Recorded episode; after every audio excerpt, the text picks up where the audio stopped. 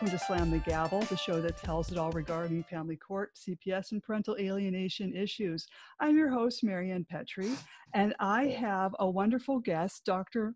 Mark David Roseman. He is an expert and international speaker in high conflict divorce, parental alienation, and child custody. Dr. Roseman is the CEO of the Toby Center for Family Transitions, a child reunification program based in Florida, which he founded in 2010. As a mediator and consultant with family members enduring social and personal stress, Dr. Roseman has found the complementary use of different clinical and non clinical modalities to be most effective in ameliorating these difficulties. Dr. Roseman founded Preserving Family Ties Media LLC, an educational media and service company. And he's going to tell you more about that. He is also the publisher of Contemporary Family, a quarterly digital publication providing global services for effective parenting. And that started in 2020. And the topics addressed include parental alienation and high conflict divorce. So, how are you doing this evening, Dr. Roseman? Well, good evening. You know, I think uh, as as so many of us, we're we're especially targeted parents. We're concerned about several things. You know, uh, our our health and welfare uh, during these perilous times, uh, these continuing perilous times, uh, and the health and welfare of our children, our family, and uh, friends, uh, and and also having great plans for 2021 in making the changes that we believe are urgent to save mm-hmm. society. And that needs a lot. That's how I am. yes, that's how it is. And it needs to be addressed, and people need help. And um, you've gone to court for people, haven't you? I have. Mm-hmm. How often do you do that? Uh, in the last several years, it's been two or three times a year.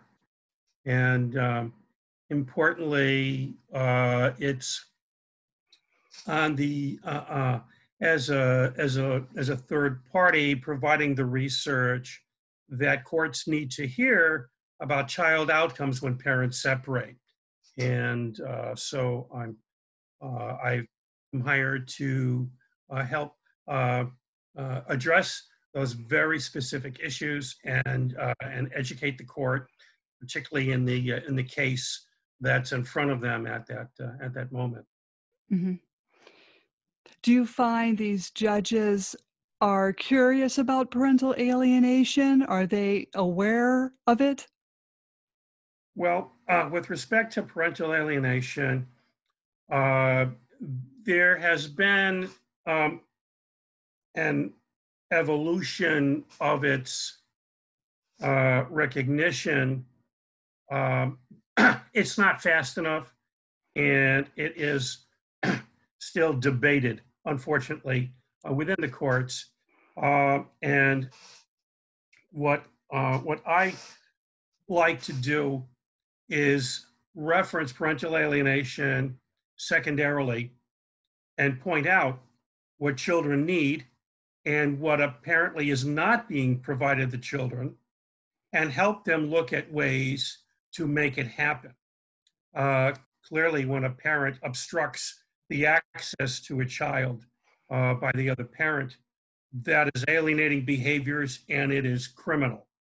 It is criminal to uh, to stop the relationship between a parent and a child, and it is criminal further and worse when you destroy a child's uh, mental health because of the brainwashing that ensues uh, to uh, to achieve what typically it is the, the custodial parent wants. And you probably see that a lot in the courtroom. I'm sure that's like a common thing people are pulling on each other.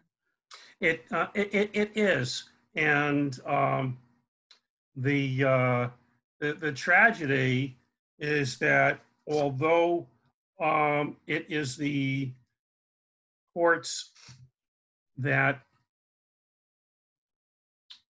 hear these cases that oftentimes return to court not only with protracted litigation, but follow up to decisions that had been made that are really not in the favor of the child anyway. And we can talk more about that, Marianne. Sure. Uh, but the problem is that uh, the uh, the courts are still dealing with litigation, and it, it's like a, a prize fight. Uh, as they say proverbially, may the best man win, right? Mm-hmm. I'm sure with the uh, with with more of the females in the WWA, maybe they say may the best, you know, win.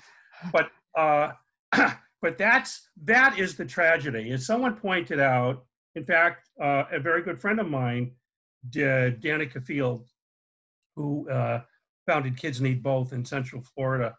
Uh, but we were talking about five, six years ago. She said, Mark, did you realize that the goal of family court is contrary to the role of dependency court? And yes, of course. She said, but get this that the role of dependency court, which is referenced in Florida, uh, and uh, uh, sometimes, uh, as in Ohio, where I've done some work, it's called uh, juvenile court.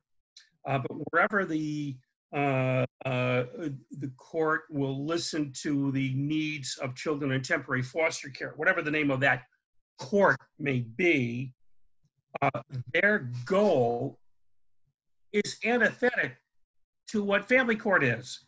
Family mm-hmm. court, like the Roman Colosseum, right? right? It's horrific. There's bloodletting, there's lies, there's manipulation.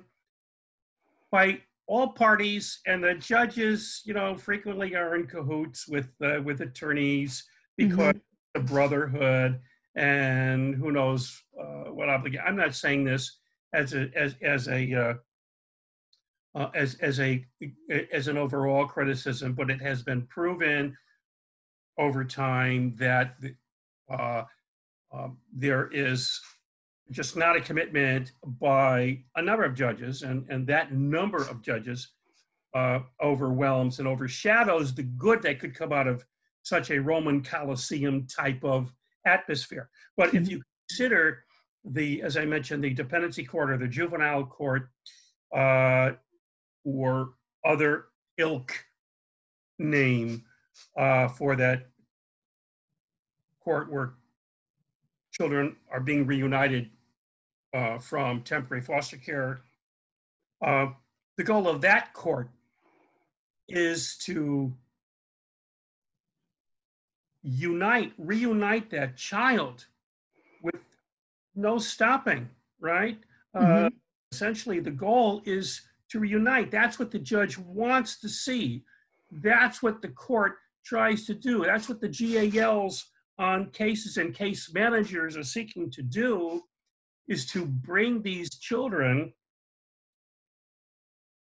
reunified with their biological parents. Mm-hmm. In family court, I'm sorry, but uh, that is not the same mission. Mm-hmm. And uh, we need to slam the gavel. Yes, we do. Yes.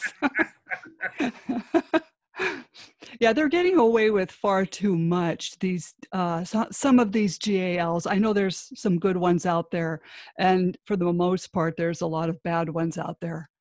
But they are really not working towards, uh, and I hate to use a phrase, the best interest of the child. They're they're not working towards looking at the whole situation and both parents, and really reading the case. Well, you know, it's it's it's it's regardless, I think, of whether they've read the case or not, their context is their own frame of mind as an attorney, an attorney that's appointed by the court. That generally is a favor. Unless you're a GAL connected with a um, um, an agency that is seeking to reunite children in foster care with with their biological parents, those GALs have a definite role which they embrace. But in family court, a GAL is not necessarily trained in children's best interests. What they are trained to do uh, is to litigate. There are family attorneys who have been given an opportunity to serve as a GAL. It's another revenue stream for them.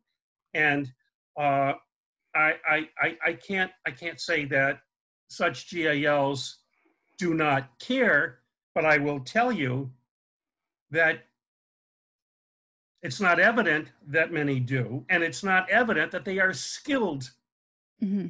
helping to make the decision. Look, in Connecticut, where uh, I'm from originally, and uh, where uh, I had my own divorce experience over 20 years ago, which brought me into the field, uh, there were two attorneys that served as additions to uh, the attorneys who may be hired to represent one or both parties.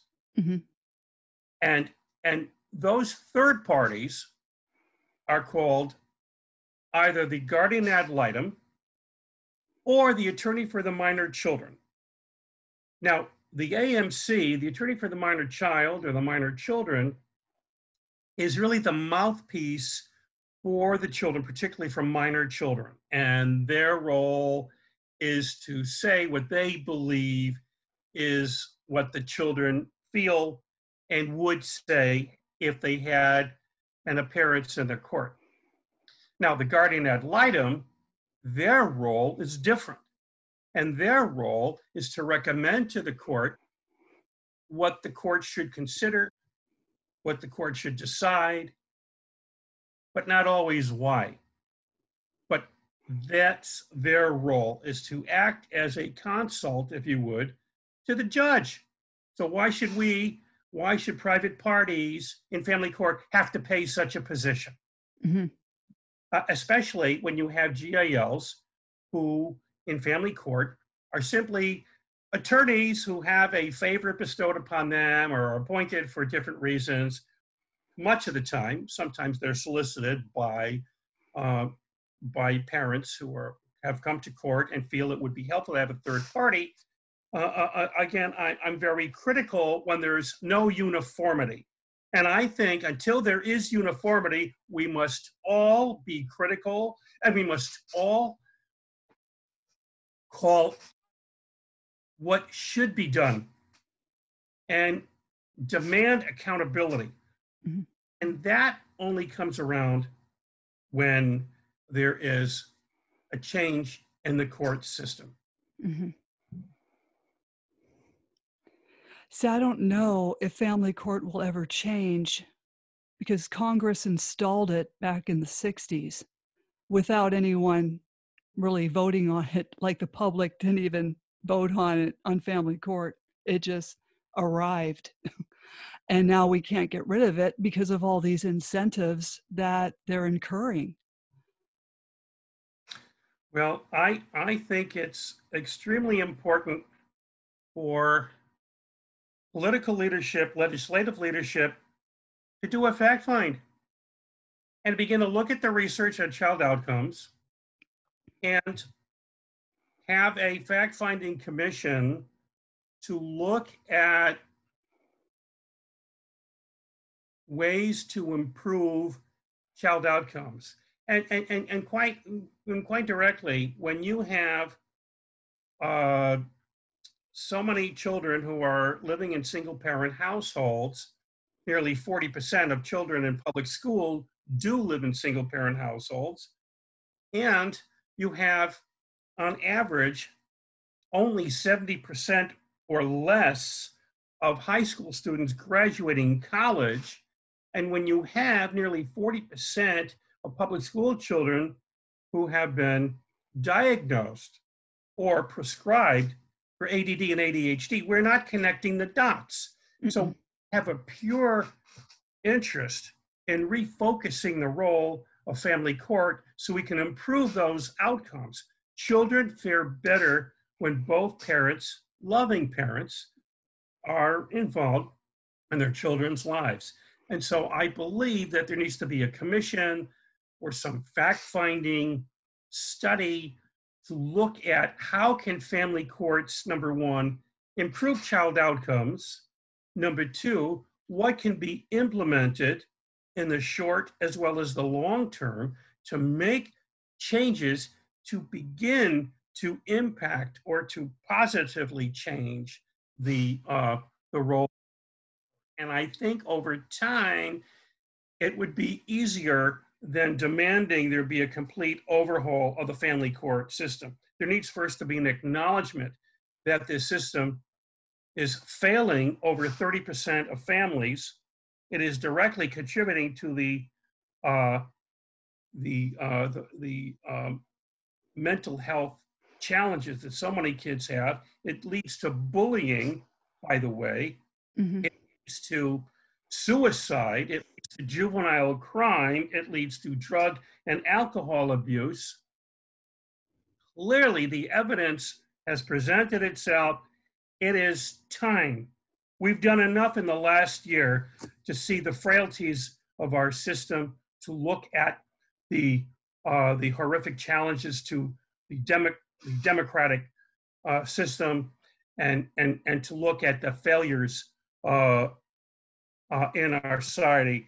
And with commitments to regroup, to readdress, to organize, to look towards the humanity of society, we must and cannot avoid looking at the humanity that is missing in the family court system do you think um, with these incentives, these judges don't care? You know, they don't care about what happens with the child, just give it to the parent who's lying the best. The uh, the studies that I have read, both quantitative and qualitative, have shown that judges in family court do not want to be there. They do not want to be there. Hmm. If that's true, do you want someone deciding your fate and that of your children and that of your family up to six generations? Because every court decision in family court with regard to custody arrangements, the disenfranchisement of a child's rights to two parents, the, the, the separation and the obstruction of a loving parent that has had a loving history with their children, but has been um, fictionally recharacterized and pushed away. Mm-hmm. Decision based on these perceptions and actions will impact a family negatively or positively for the next six generations. It's 150 years. Hmm. That is research. And until a judge understands that they have the control of determining not only the immediate acts, the immediate certainly the immediate access a child has to parents, but but the immediate needs of a child and the parents who are coming through a very difficult emotional time for themselves. I understand that. But when that judge will accept that responsibility, then they will make better decisions and they will help the families even at the most difficult of times, which divorce, high conflict, child custody are the most difficult times when that judge will acknowledge that, then they will commit themselves to begin to consider better ways of resolving the issues before them instead of uh, perhaps patronizing one of the attorneys or or or dismissing their own involvement uh, in a particular court. And I know this sounds very, very strong, and I'm a very bitter old man now. But I was a very bitter young man, 48, when I was divorced, you see. So it's really critical that bitterness not linger. People's lives are completely changed based on the decisions of, of the court, meaning the judge. And that can affect you for the rest of your life. As you said, even even my life, it's it's not the same after family court, after what they put not just myself through, but my children through and you know i've bought every transcript and you read these transcripts of when they had the kids sequestered and what they were saying and they were telling the judge they wanted to go back 50-50 as we had been for years before the third party entered the picture and the judge didn't care he was busy doing the opposing attorney favors and I think this is happening a lot in these courtrooms where these judges are meeting with these lawyers in the clubs. They're talking about the case, you know, that's going to happen the next day, and they've decided the outcome already.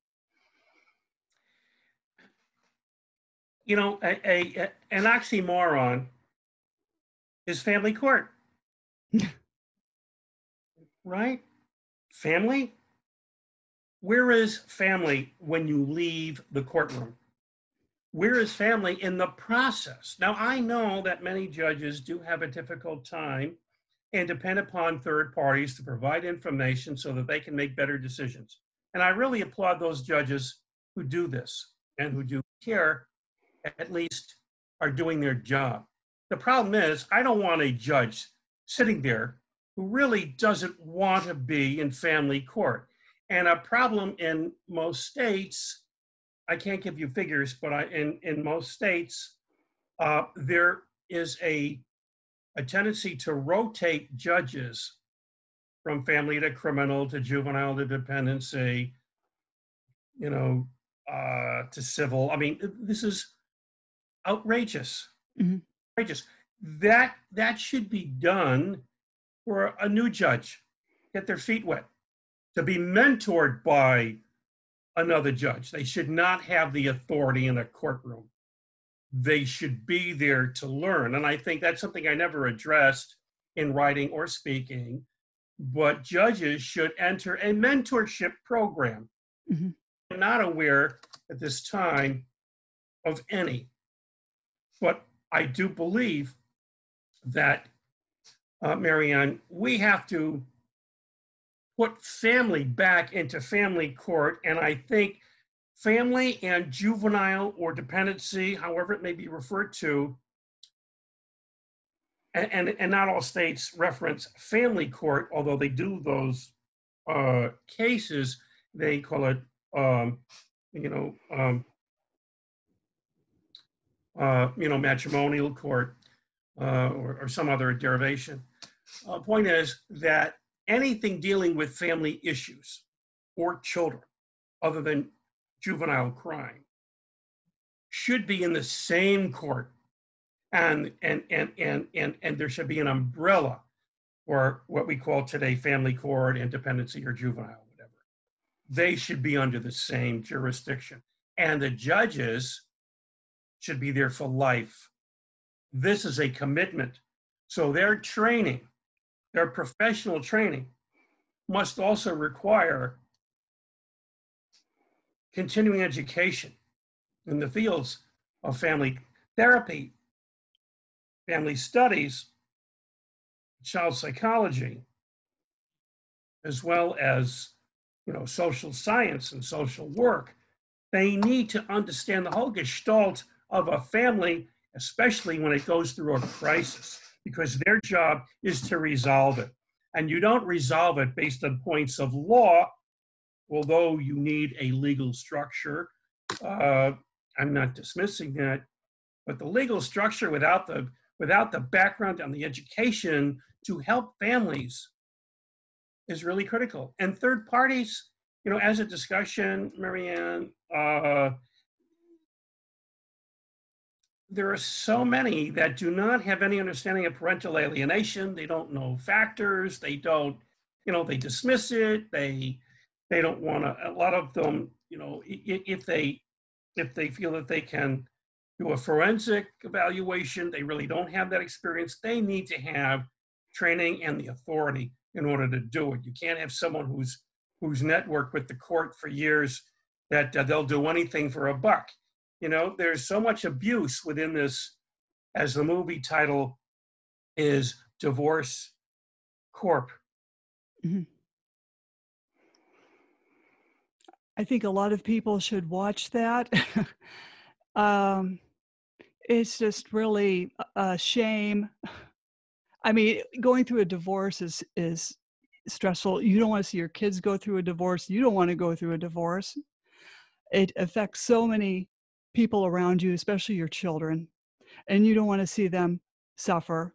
But they shouldn't have to. Um, um we co-parented very well as 50-50 until the third party entered the picture. Then uh, it just went to pieces. And then you get hauled into the family courtroom and everything's taken away from you. And not, you know, not just your children, but you know, your livelihood. We we suffer greatly in, in, in, in many ways when we are denied access to our children, when we are vilified in the court, when we are demonized, uh, when there are allegations that are false, when the uh, the courts, you know, uh, look at the um, uh, with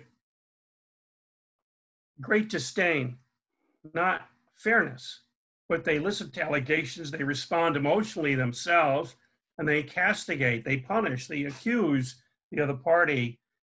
Um, and it's and it's very difficult. And then you get into court systems where there are cookie cutter approaches to trying to understand a family, you know, by having evaluations uh, on state of mind and uh, you know whether you're looking for narcissism or self-esteem mm-hmm. Issues. You know, you have to look, I believe, at behavior.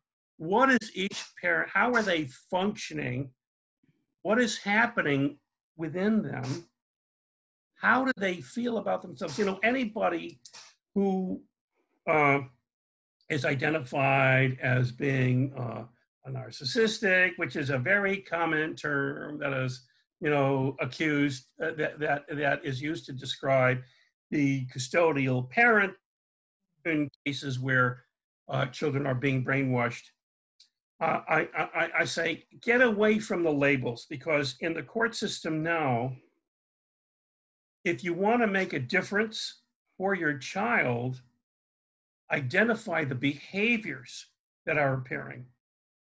And you want to stop those behaviors. And that's what the points should be when someone is in court. Draw that uh, to the attention of the judge and make it clear that this is not healthy. And and you were kind to reference my book. I'll hold it here, Preserving Family Ties, which, by the way, much of it is free on Google Books. Um, but um, if anyone is interested in an ebook, you know they're like four dollars. You can get them on uh, Westbow Press um, or Amazon or Barnes and Noble. I've been fortunate to have my book being sold in Barnes and Nobles, but the the important thing about uh, about the book is that for me, my goal was to provide a a source of documented research that people can use in the court. Mm-hmm. And, and so if you look at your own case and as you read the book, um, you know, and it's not written as a scientific journal needing a dictionary you know, to translate. It's written in layman's terms, but the research is very clear. And there's also a framework of, of what the divorce experience has been in this country, as well as the history of marriage. But uh, but focuses on the research. You need to bring research into the court. If you don't, then you're allowing the judges to uh, to make decisions based on their emotional feelings. You know, they decide the law. They don't necessarily use the law. And it's the uh, and attorneys who I know have told me this, you know, not just Roseman, angry Roseman speaking. It breaks my heart, Marianne, because I work with the courts in the state of Florida. I started an agency called the Toby Center, named for my mother, 10 years ago, and we provide child reunification services and supervised visitation and family therapy. And that was my goal when coming to Florida, because Florida was really among the more progressive states. They required mediation before parents split, and they understood that high conflict divorce required more help. So uh, they uh, accepted a position called uh, a parent coordinator to act as another third party, as you were referring to third parties. Uh, the court is a major third party, but they have tools. One of the tools at great expense for a family is a parent coordinator.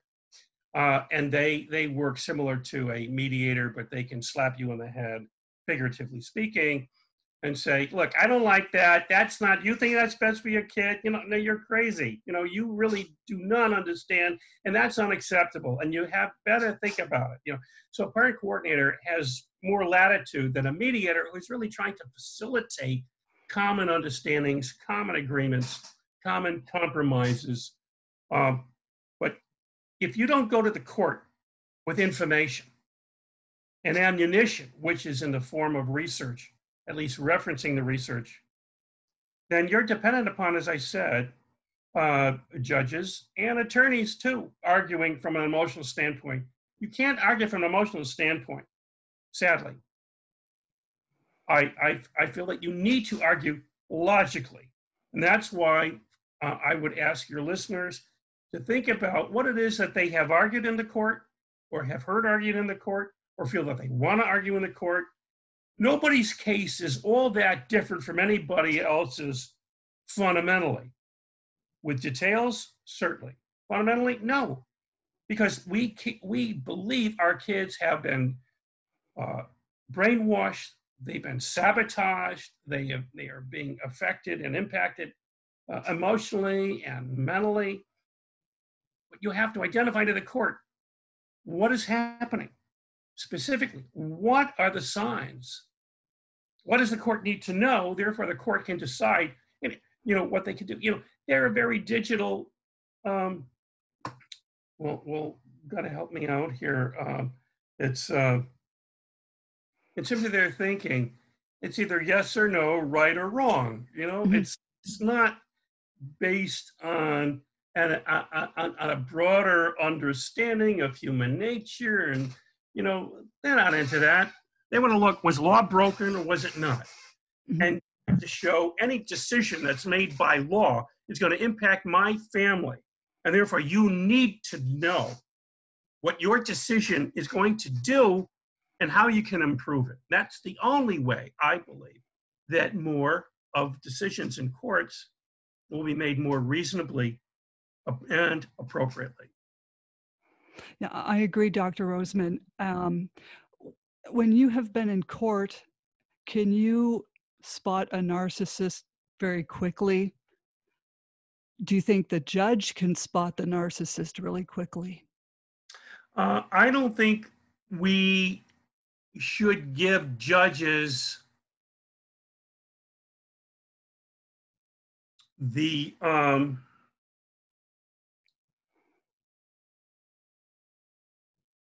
the expectation that they are capable of doing anything except wanting to be out of that case, wanting to be out of that court. I, I do think that when cases continue to come back to court, whoever the parent is that's bringing motions and the same motions or compounded motions, that judge is going to get ticked off. And you, as a parent, coming back to court is likely to antagonize that judge. But that's because that judge didn't do their job. And judges react emotionally. And they, I am sure, as individuals, I would like to think that uh, that they will be aware of the motivations that one or the other party has in the courtroom. But I, I would not put much credence or expectation that a judge is going to know uh, who is acting out of their own selfishness, uh, who is, um, you know, uh, creating uh, falsehoods or um, fabricating stories, uh, making complaints. Uh, they respond to keywords. And, you know, if you bring up domestic violence, judges' eyes light up. And, you know, in, in, with respect to domestic violence, they act generally uh, to uh, immediately do what they can to protect the party claiming domestic violence, particularly if it's female. Uh, and, and so they are, they, uh, there are certain terms that they respond to and they are jaded by. And, and I, I believe that they have a difficult time knowing what is truth. You know, the best judge I ever witnessed was in a movie, My Cousin Vinny, and I recommend yes. everybody watch that, you know. And by the way, you'll enjoy it. You will enjoy it, right? I saw your smile. you know, I've, I've probably seen that movie. Judge who looks how law works, but then realizes how truth can come from testimony and from legal argument and judges who are not open to that, but are really allowing themselves to rule by emotion or by connection, it's not permitting any fair decision making in, in the court. Mm-hmm. It just seems uh, there's too many hands in the pot. You've got psychologists, and you've got several psychologists, and then you've got the guardian ad litems and the attorneys and it, it's just a big mess in there it, it, it is it is and it's an expensive one and and those that go pro se over 30% close to 40% of litigants are now pro se and and i'm talking pre-pandemic uh, you know statistics hmm. and you go to court pro se, you're entering a minefield. You're entering a minefield. And I um I know that as parents who have studied the research, who have made copious notes of uh, their children's behavior, of the other parents' behavior, uh, feel very well prepared. But you have to be able to present it in a way that is not um, emotional, but is factual. Uh, any advice that I had been given many years ago, and which I've given over the years, is that if you're going to court, you have to conduct yourself as an attorney. Mm-hmm. And that means being dispassionate, being logical, and being focused. And if you're not, you're facing a very difficult time. And it is a minefield. Um, and I wish that uh, people, more people would be able to not only afford attorneys.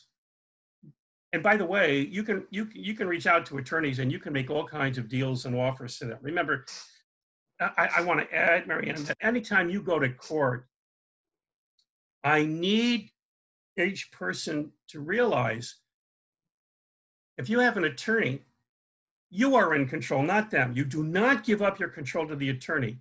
You tell the attorney what your goal is and ask them, is it doable? How? What is your approach? Well, what would you do if this happens? And what would you do if that happens? And what do you see as, as the, uh, the path that you would want to set? And by mm-hmm. the way, no, I don't have the $15,000 to give you right now. Are you agreeable to accepting a monthly payment of $50? Or can I give you, you know, uh, uh, um, a thousand dollars now and a thousand dollars a month. You know, you have to come up uh, with ways because it is so expensive. And attorneys, I'm not begrudging them. they put a lot of time uh, in in the cases, and they know how to bill as well, which I also know from other attorneys, not just being on the billing end, but what they've revealed. So, but you are in the driver's seat, and if you lose control, not that you know anything about the court or the process, but if you lose control, you're cooked. You're mm-hmm. I don't know. I mean, I enjoyed being pro se. I just behaved like they did. And I even talked to the judge like they did, like like we had gone to a, a club the night before and talked about the case. Um, I felt I did very well. I did what my children wanted. Even when I had an attorney, the attorney called me into his office and said, You know, the kids just want to be with you.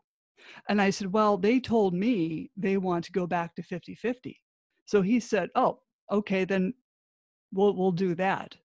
So, like you said, you are in the driver's seat, you're paying them, and they should do what you're asking, provided it's reasonable. And, um, but there was really no chance for my case, being that the opposing attorney was uh, in collusion with the judge. so I, could have walked in there with a Hollywood team of attorneys and still would have lost. That's uh, and, and that's the sad thing. That's why I say that we all need to advocate for changes in family court. We need to professionalize it. You don't have to demean it, but it has gotten away for 30 years. It's gotten away from its role. And that's over the 30 years, that's true because the demands in the family court have increased. And so the need for judges has increased. And the need for to expedite cases has increased. And therefore, so has been the uh, the, the, the tragic, um, uh, unsatisfying, and unfair, and, and, and illogical and completely wrong decision making by many judges historically. Um, there's a new book that's been written by um, uh, Dr. Uh, Demosthenes Lorandos and Dr. William Bernet, and that's called Parental Alienation, Science and Law. Uh, and it's, it's, it's a large uh, book, it's a new book, which looks at case studies in this country, particularly where parental alienation has been identified in more than 3,000 cases nationally. Parental alienation was identified, it was mentioned, and uh, over 1,500 provide the data of successful litigation of parental alienation. that all comes from their research of uh, the legal archives known as LexisNexis. And that uh, I would recommend that every attorney who really wants to improve their representation get a copy of that text. I reviewed it, in fact, for the American Journal of Family Therapy. It'll uh, it'll be in this next issue, but that is the signature compendium for attorneys who are concerned about representation of family of parental alienation in family courts. And it's really critical that that information be referenced and used in every court case because any judge who says, or any attorney in court who denies there is no parental alienation, we know is full of it. We also know that they don't belong in family court. We also know that if they don't have any other questions that relate to different schema that a child expresses or acts or demonstrates in other ways of alienating behaviors, then that judge and that attorney does not belong in the courtroom. The role of the courts, the mission of the courts needs to be further clarified and held accountable. And we can only advocate to make that happen. It's really, it's really critical. In, in, in my book, I discuss uh, advocacy. And may I may I read a definition I had written? Sure. Since I can't remember it. That's okay. I'm like that too. um, advocacy is the proactive effort to change by public demonstrations, conferences, personal conversations with political leadership, and sharing of information to those gatekeepers, to agents of public policy change. In order for change to occur, you have to have messages that are focused and directed to all those that can impact the decisions and the uh, considerations for those changes. So the gatekeepers, like legislative aides, judicial assistants in the court that work with each judge, um, your legislature has committees. Um, you, you you must identify who of those in your state legislature sit on the judicial committees, uh, on uh, other um, um, you know uh, commissions that are addressing the nature of of family legislation or family statutes. Uh, and if there isn't one, you need to contact your legislator and say there needs to be, and this is. And it's not just about you, your case, because to them, it's a sorry case, but it means nothing. What do the constituents feel? That's why rallies are important, press conferences are important. And it's not just videos on Facebook or postings in social media. You need to be in the community. Now, this is a pandemic, it's a horrific time, but you can schedule programs uh, on Zoom and uh, other similar platforms. And uh, and and you need to everyone needs to plan right now. I, I worked in Washington for many years for the Children's Rights Council, and I was uh, fortunate in my life to work with the man who is referenced by Dr. Richard Sauber as the uh, the king of joint custody. brought joint custody to nearly 30 states through testimony and research. And I worked with him over many years. That was David Levy. And uh, David Levy was my mentor in this. And he always said, among many things, but if you want to change, you have to make it happen. Mm-hmm. And so figure out what in your community will allow you to become a community voice and then to take community action. And ev- for everybody, there are similarities and there are also differences, but you must. You must. And I think a lot of people are, you know, they don't know what to do. They're so shell shocked when they walk out of family court. And they're, you know, some people just throw their hands up in the air and just walk away because they're so beaten down from family court that there's no fight left in them. Uh, that's Marianne, that is so true. And I remember, you know, 23 years ago, the frustrations that I had in the court were so debilitating to me that I only saw one way out, and that was death. But when I with the help of uh, my sister, who said, well, she was in grad school at the time, and she said, you know, why don't you sit back? Why don't you think of ways that you can make a difference? And why don't you go back to school? Uh, why don't you look for pathways? And so I did. So people need a break from the court, but a reorientation. And if you reorient yourself, and you begin to make choices for yourself and take steps in making uh, into achieving certain um, goals that you may have. That's empowering. And so to go from a courtroom where you had no power you were victimized. And to take steps now which are proactive, which you're in control of, you are deciding, and you are making the initiatives and making the efforts. That is so life sustaining. That is rejuvenating.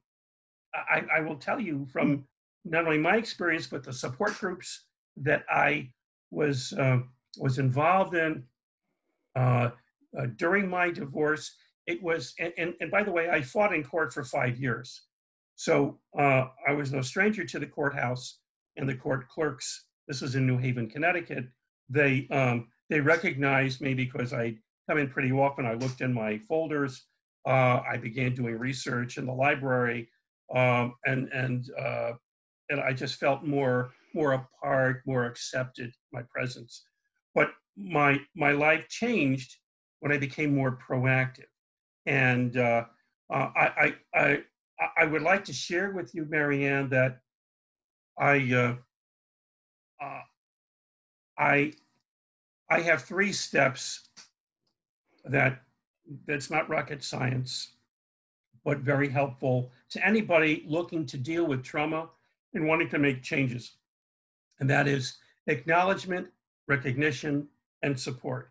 And we have to acknowledge where we are now, what our life looks like now, what are we feeling now, and recognize that now is momentary, although so much has led to this current state of mind, as well as our financial state, our social state, the lack of family, the family support, the lack of our access to our children for many. I get it. But we have to acknowledge all of this. Then we have to do, we have to move to another step called recognition. And that says, you know, I can feel sorry for myself and it's legitimate. But while I do feel sorry for myself, don't deny it feel it, and say, okay, I'm in a real morass. I'm in I'm in a real cavern. I'm stuck. Mm-hmm. But I don't want to be here. This is where I'd like to be. Well, that's what I'd like to do. This is what I'd like to earn. This is what I'd like to become. If you begin to identify objectives that you would like in your life, you deserve it.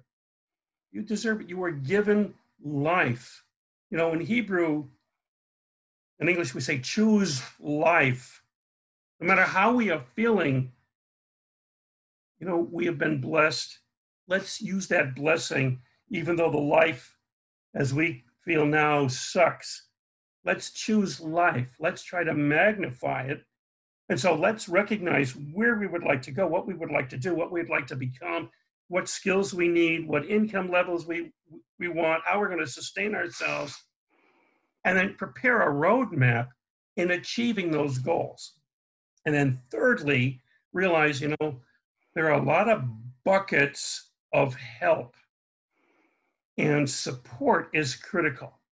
So make a list. Who are those people that know the answers to your questions about how to create that roadmap to achieving certain objectives and talk to them, reach out to them. You can use social media, you can use the telephone, you can attend groups, perhaps online.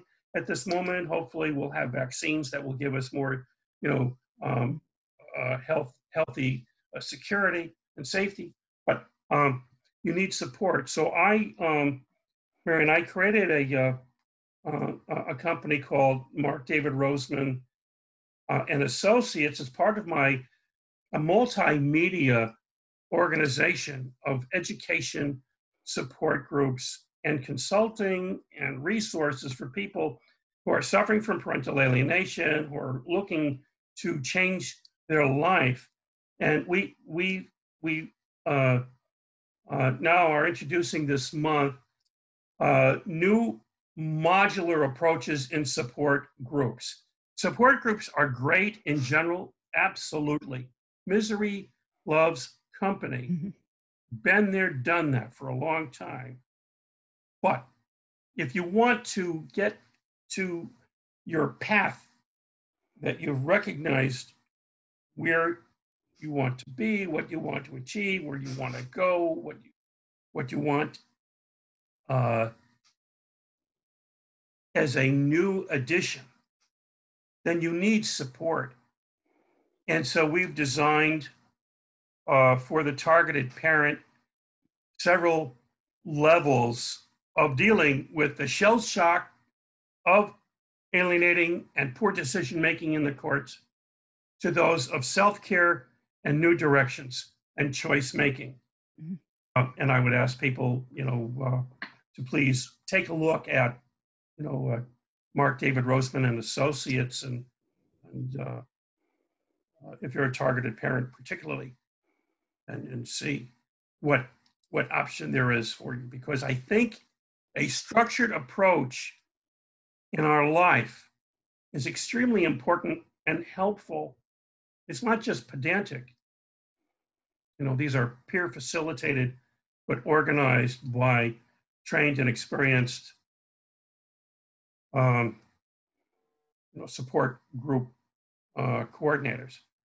Um, but uh, but we all need to go through the acknowledgement, recognition, and support, and that's that's something I really urge everyone, Marianne.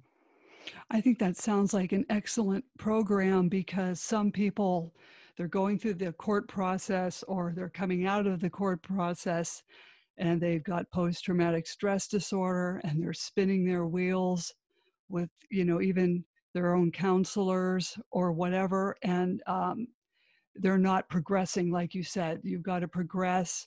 And um, because i too was feeling suicidal because it was just a very dark period.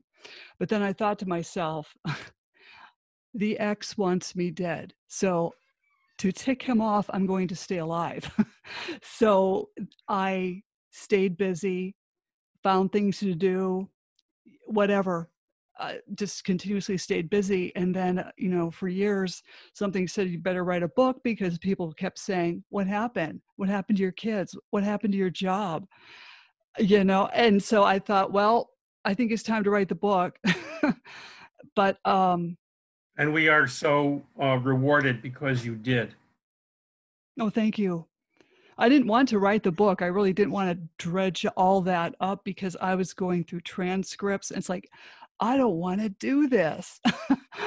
yeah, it was just very in it um but I also used the book as a learning tool because it's only 160 pages long because my publisher said you want to be able to attract people to help them because you went through this and I've quoted psychologists and sociologists and even you know an attorney and I just put together you know how to act as a pro se how to you know talk to attorneys and and progress you know just from that.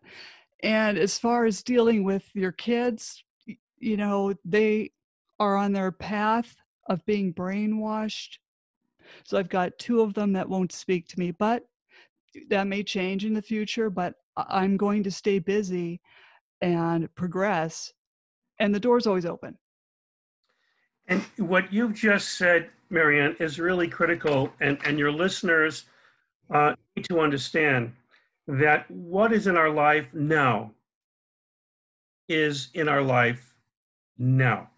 This does nothing is, you know, is in concrete, it's in stone. No, that's not how life is. Life is fluid. You know, uh, um, it, it's also said in Yiddish that the uh, man makes plans and God laughs. So not everything happens in the time that we would like it. Now, others say that things happen for a reason and things happen at the time they're supposed to happen. So, although sometimes adages are helpful in understanding certain things about our lives, I would say this remain, as you've said, Marianne, remain hopeful, leave doors open, and live your life. Live your life in ways that are going to attract positive people and going to attract positive things. You'll have to be content. And that's a process because remember that recognition phase that I spoke of? You need to be clear although you don't have to have everything uh, listed for yourself, but you need to be clear about some of the things that you want for yourself now, short term and long term. You need to begin putting that list together. We have thought about these things. I have no doubt. I wish it wasn't this way. We say, of course. And what would we wish for? That it wasn't this way. So what should it be? Begin with that and continue to build on that. And as you do, you're going to find that you are creating a roadmap for you. 25 years ago, I was a financial advisor. Hmm. I became a PhD in family studies and high conflict divorce and therapy. You never know. You never know what happens with respect to your life and what your potential is. And think of it that way. Life changes will help you, God willing, uncover new potential, other opportunities. We can't control everything that we would like, but we don't have to give up on those things either.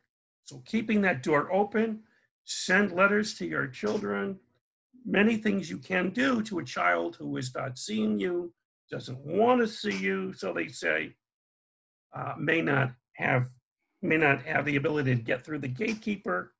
You can in time. Mm-hmm. That's true. Everything is in God's timing we don't have any control over that so that's why i just stay busy you know and i was wondering is there any advice or anything you would like to add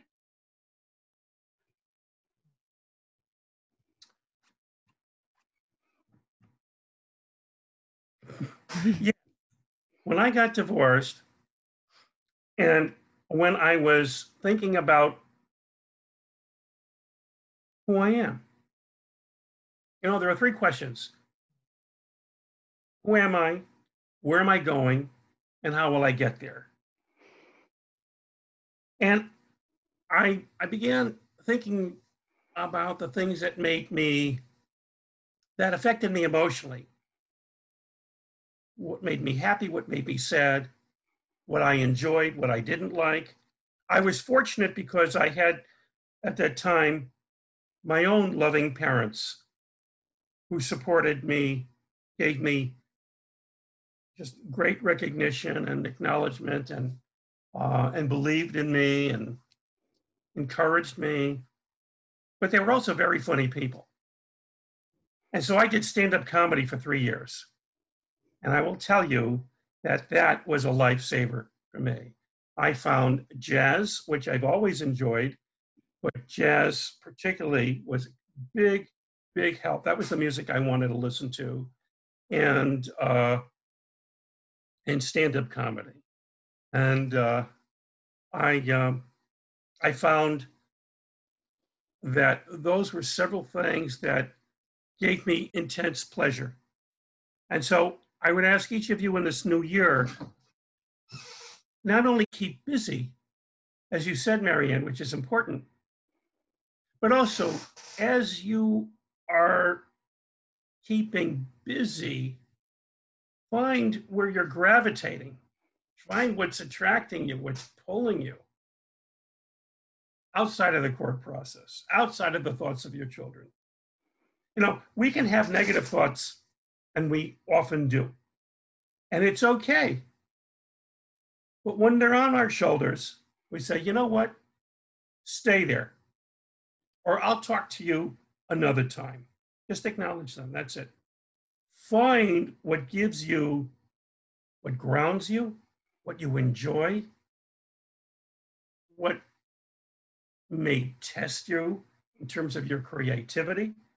You may return to certain avocations you had as a teenager or as a young adult or as a kid. But find something writing, reading, listening, drawing, different outlets. What is the outlet that you had at one time that you enjoyed? Come back to it. That's that's excellent advice, and um, I kind of did that too. I I was a writer a long time ago, and then I went back and wrote this book. You know, and I used to ride horses, and I, just uh, at this point at my age, I just ride a schooled horse. So I don't own one, but um, all we do is just walk around or trot around. It's help helpful for anxiety, and horses are yes. a good outlet. And you're riding now? Here, well, just once a week. I believe it or not, I got sick with COVID, so I I haven't. Oh my! I know, but uh, yeah, it's going to take me a while. I probably will wait another month because I'm just I'm just run down. well, I, I I hope you heal more quickly than you think, and visualize, you know, the horse the horse riding that you want to do and visualization is great. When I uh, when I first divorced uh, and I had my own insurance agency, this is almost 25 years ago. I was so depressed, I was fighting in court, and I just felt awful. And there was a uh, before I went into you know grad school, I I consulted a therapist who was in my building, and she was a you know a much older woman, very experienced, and she said, um, she's in her 70s, and she said, Mark, do you um, you ever take a moment to visualize where you would prefer to be? And I said, no. Well, she closed the lights. She sat me back. She said, I want you to think. I want, and I'm going to give you a journey. And it was incredible. It was so relaxing and it was so helpful because I found that I was going into a different environment that I wouldn't have conceived of. I wasn't ready to, certainly. Uh, I was overwhelmed with all these negative thoughts on my shoulders. And um, so visualization is, is, is, is very important. Uh, meditation, and if you listen to music, dim the lights, and and and groove, baby, just groove. Mm-hmm. mm-hmm yeah just staying positive as much as you can and yes. it, when those negative thoughts enter your head you banish them you've got to banish them as painful as they are you have to still keep moving. You do. You do. And with music it's easier. For me i found it very easy to do that. Um, but i needed that quite often. So um, find I, I would ask you know your um, you know your listeners to uh, make suggestions to what has been helping them or what has helped them or what they may like to try mm-hmm. you know new year's resolutions you believe in it you don't believe in it it's the beginning of the of the year so i would say forget about what you believe in what you don't believe in write down on a piece of paper one thing that you want to do for yourself that is new that you want to mm-hmm. try. That is new. And it could be baking in the kitchen. Could be trying another food, taking getting a takeout somewhere. And let Marianne know. Marianne, you should invite people, I think, to share their ideas and begin to post them. I think that would be really lovely. I think so too. I think so too. Um, I'd like to have you back on in a couple months if you'd like to come back on Slam the Gavel. I would be delighted. I would be honored. Oh, that's great. So, like, okay, Thank again, you. how can people reach you? Thank you. Um, uh, the uh, uh, the best way would be to to email me, um, and uh, they can email me at at, at my name, uh, Mark. Period Roseman, Mark Roseman with a dot in between my first and last name at markdavidroseman.com. They can visit uh, uh, my website, markdavidroseman.com, and they can find a form. They can email me. Uh, and uh, those would be the, uh, you know, the better ways, uh, most expedient ways to reach me. And I would welcome anybody's inquiry or comment or recommendation. Um, and I, uh, I do hope Uh, and the first person that contacts me will get a free book. Well, that's great. And you're doing wonderful work with the Toby Center. And thank you. Thank you. Yes. May I say something briefly about that? sure, sure. Well, thank you. Um, I created uh, an agency 10 years ago in Florida called the Toby Center for Family Transitions. And uh, I may have said earlier that we are connected with uh, six court systems in Florida. We provide child reunification therapy and supervised visitation uh, to families in South Florida and Central Florida. We're looking to expand uh, to uh, Northern Florida. Uh, we are in Connecticut now and Ohio. If your community has need for uh, working with an agency to provide these services uh, where there is no agency, contact me. We're always looking uh, increasingly to expand our services, our role. It's a nonprofit agency, and we've been fortunate to finally get funding to pay for parents uh, in South Florida who lost incomes, did not have the money to see their children through these court-ordered services. We have been able to do that for the last three months uh, without charge to uh, South Florida families. So I'm so grateful for that. But that money's run out. Ah, yeah, but um, but um, but uh, if people have ideas and they want to share them with me, uh, Marianne, I'm really happy to, you know, uh, to comment, and I, I I- I welcome that. well, that's great. You're doing great work. And Thank I you. appreciate you. Thank you very much. And I, you, because you have done the same thing. You have taken a lemon and made lemonade. A little more sugar would be great. yes, yes. COVID, recovery complete, and more horseback riding. That's the sugar. right. Well, that's what that's what my counselor said. She said she wants me on the horse and getting rid of the anxiety. Yeah, yeah. Uh, many years ago, uh, I, I taught college at University of Connecticut. Uh, pardon me, um, um, University of New Haven. Excuse me.